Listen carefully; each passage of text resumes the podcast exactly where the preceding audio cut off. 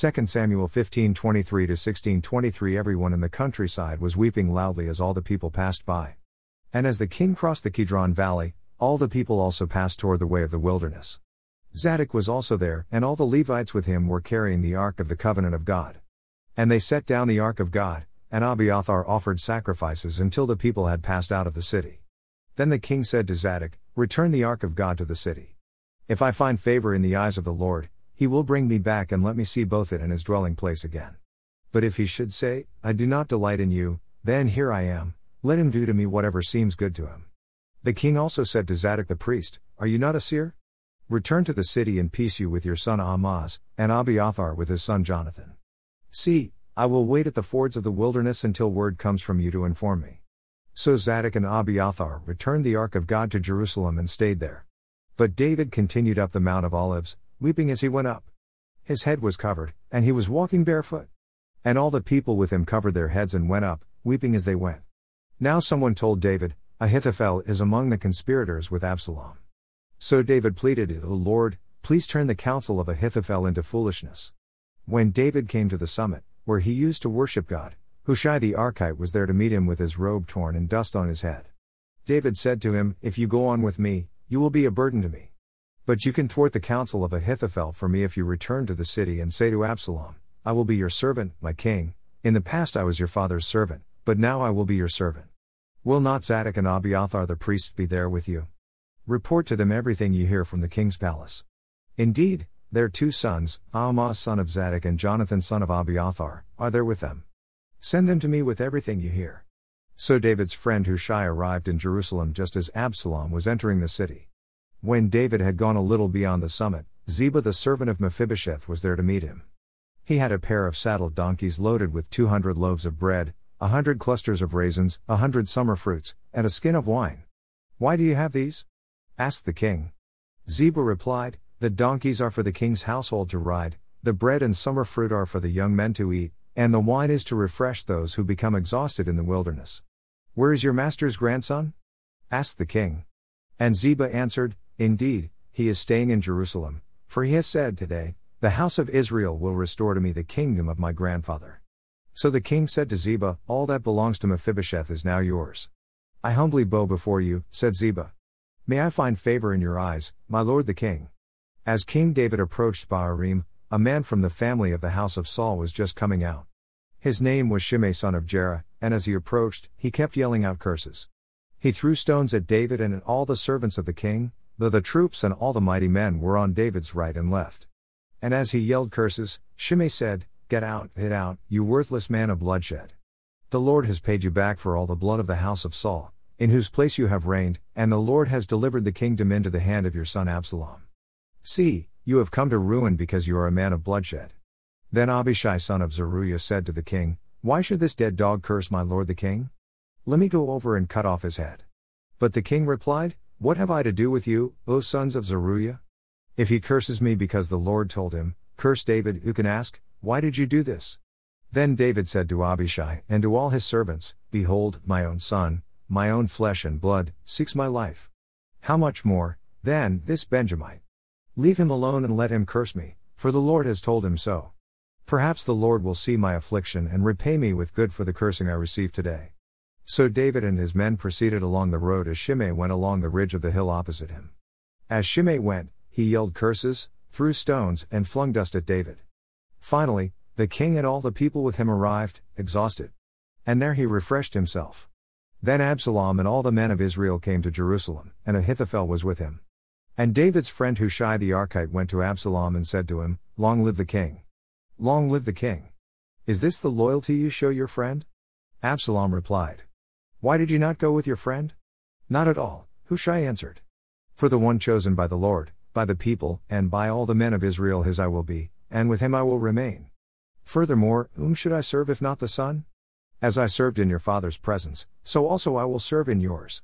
Then Absalom said to Ahithophel, Give me counsel. What should we do? Ahithophel replied, Sleep with your father's concubines, whom he has left to keep the palace. When all Israel hears that you have become a stench to your father, then the hands of all who are with you will be strengthened.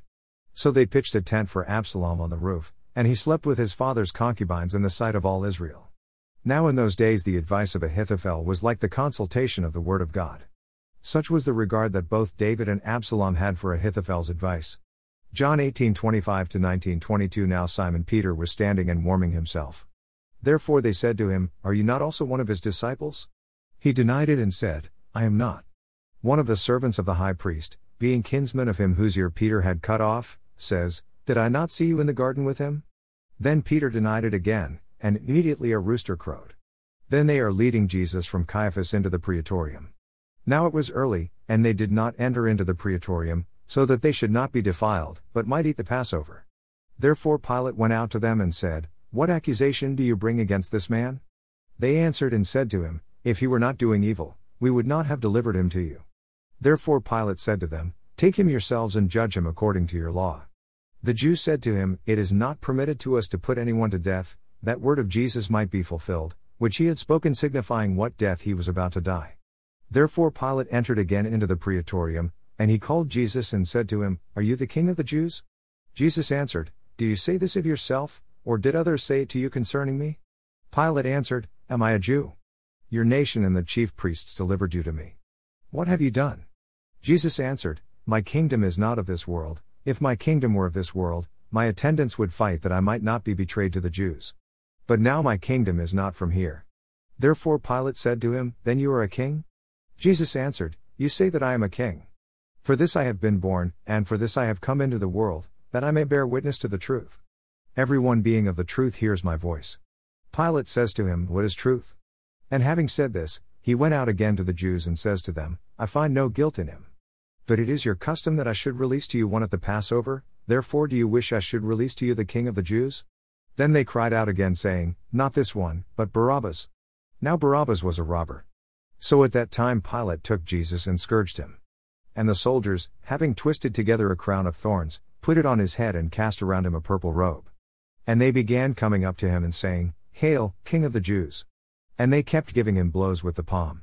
And Pilate went forth outside again and says to them, Behold, I bring him out to you so that you may know that I find no guilt in him. Therefore Jesus went forth outside, wearing the thorny crown and the purple robe. And he says to them, Behold the man. Therefore, when the chief priests and the officers saw him, they cried out, saying, Crucify! Crucify! Pilate says to them, Take him yourselves and crucify him, for I find no guilt in him. The Jews answered him, We have a law, and according to the law he ought to die, because he made himself the Son of God. Therefore, when Pilate heard this word, he was even more afraid. And he went into the praetorium again, and he says to Jesus, Where are you from? But Jesus did not give him an answer. Therefore Pilate says to him, Do you not speak to me? Do you not know that I have authority to release you, and I have authority to crucify you? Jesus answered him, You would have no authority over me, if it were not given to you from above.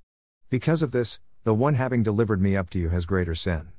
Out of this, Pilate was seeking to release him, but the Jews cried out, saying, If you release this man, you are not a friend of Caesar. Everyone making himself a king speaks against Caesar. Therefore Pilate, having heard these words, brought Jesus out and sat down upon the judgment seat at a place called the stone pavement, and in Hebrew, Gabbatha. Now it was the day of preparation of the Passover, it was about the sixth hour. And he says to the Jews, Behold your king. So they cried out, Away with him, away. Crucify him. Pilate says to them, Shall I crucify your king? The chief priests answered, We have no king except Caesar. So then, he delivered him to them, that he might be crucified. Therefore they took Jesus. And bearing his own cross, he went out to the place called the place of the skull, which in Hebrew is called Golgotha, where they crucified him, and with him two others, on this side and on that side, and Jesus in between. And Pilate also wrote a title and put it on the cross.